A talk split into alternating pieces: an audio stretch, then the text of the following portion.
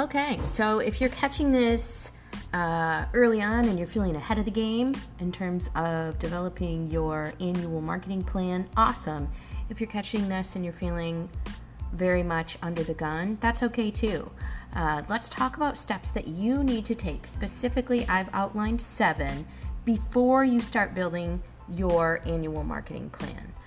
We're rolling up into August here as I'm recording this, and as much as we all want to believe it's summer, let's get through the kids going back to school, then we'll focus on planning for 2020. It takes a lot more time than any of us realize to actually think through and structure a plan, gain shareholder approval, gain client approval when it comes to talking about how we're going to market our business. So use these 7 steps to your advantage before you start planning, before you break out an Excel spreadsheet, before you start requesting media kits, before you start thinking about new campaigns. Start here.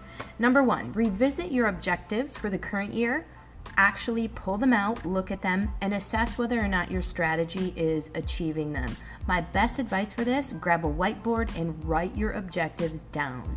Big, loud, put post-it notes up. Threaten the people who come in and might potentially erase them. Don't let them go anywhere. Let them be in your face. Gather your media plan. Pull reports from each channel you've been using to implement your marketing plan. And then identify whether or not that strategy is achieving your documented business objectives. Get in the weeds with the data, analyze each channel for its ability to deliver against those business objectives. Rates don't matter, relationships don't matter, click-through rates don't matter, quality score doesn't matter. This is your media plan's annual performance appraisal, and sugarcoating things won't get anyone anywhere. So, same logic as a performance appraisal, right? If somebody's got something they need to improve, you need to address it. Sugarcoating that stuff doesn't get anyone anywhere. So, honesty and radical candor is what your business needs to grow. If you're looking around and you have no meaningful data about how your marketing dollars are performing, then go ahead and scratch a little note somewhere that one of your 2020 objectives is to become data-rich and analysis-driven. There really is no reason anymore for any business of any size in any industry to spend marketing dollars without measurement. Yes, offline too. It's not as accurate when we're talking about how well we can measure offline marketing efforts and their ability to drive business, but it's possible to move far beyond a gut feeling now, and you should be doing that so you can make smarter decisions about where you invest your marketing dollars. Okay, so first thing to do, revisit your objectives. It's all about objectives, and then be ruthless in looking at whether or not your strategy is actually achieving those objectives. Number 2, make a list of the channels and tactics that are contributing and the channels that aren't. You've looked at the objectives, you've pulled out your plan, it's all big in front of your face. If there are slackers that show no performance hope, cut them loose. Put the rest of them on a watch list. If the slackers that you cut turn out to be because of a creative misfit or something else, that's okay. You can always go back and add them back in, but stop wasting money when a leak reveals itself. And then go find the cause of the leak. Imagine this, a pipe bursts in your basement. Before you call a plumber, the first logical step you take is to shut the water main off, or at the very least, Google how to do that. You take action to stop the water flowing into the leak before you try to find where the leak was, what caused it, how to repair it, etc. Stop the flow of your dollars into the leak. Cut non-performers loose. Number 3, pull your strategic marketing plan for the current year out and read it, the whole thing. And if you don't have one written down, find that same post-it note where you wrote a note about data and add this to it. Note what didn't and did get implemented from your marketing plan for the current year, and note why. This is very important. This is very real. We all know that this is very much just part of being a growing operational business. There are a lot of things that we put into a strategy, and somebody gets promoted, there's a big seat open for 3 months, something happens, somebody turns over, And yeah, it doesn't happen. It doesn't get implemented. Best laid plans. Take stock of the plans that cross the finish line and those that never made it off the block. And of equal importance, you need to take note of why. Was it a staffing issue? Was it a talent issue? Was it an agency turnover issue? Is it manpower, creative, stakeholder buy-in, budget cuts? What held things back? Make sure you're ready to address those things in advance of planning for the year ahead. Sounds easy, but we all know this is the hard part. This is what your dad calls opening a can of worms. Growing businesses have no closed cans. Let's put it that way. It's time to address those things.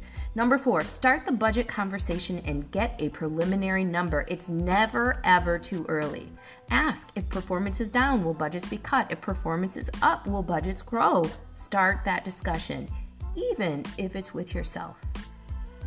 Number 5, check time and talent. This one is always hard, but August is the time to take stock, in who you have implementing your strategy, what their skill level is, and what their calendar looks like. It may be time to level up, hire new, expand the budget, etc. Taking plans from paper to process requires time and talent. You need to take a look at your resources where this is concerned before you start spending any amount of time on dreaming up what it is that you want to do in the year ahead when it comes to marketing your business. Check time and talent.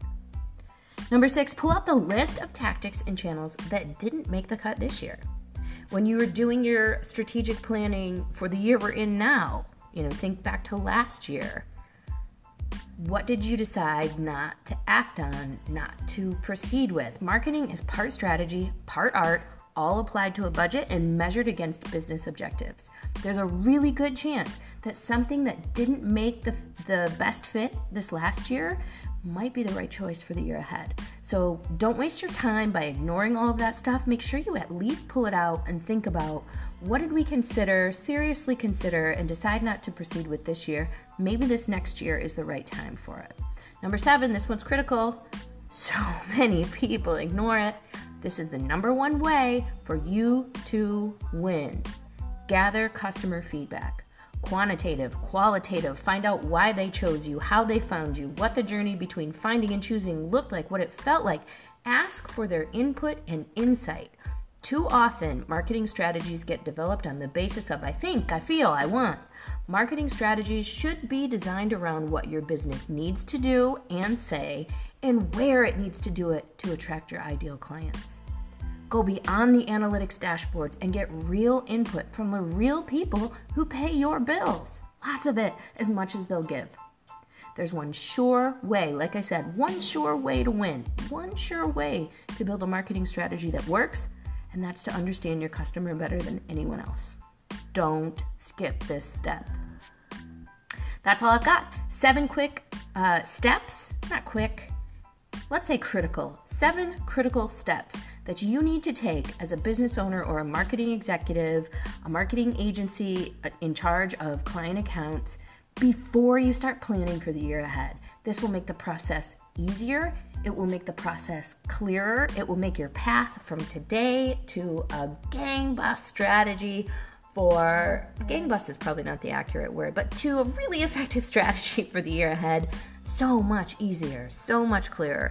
Be ruthless about it, set aside the time to do it, and make it happen. 7 steps you need to take before you start your marketing plan for the next year. That's all I've got. This is Carly Woodgick of Work Consulting. If you need help, if you have questions, anything about this, visit my website. That's www.workconsulting.com, and I'd be happy to help you.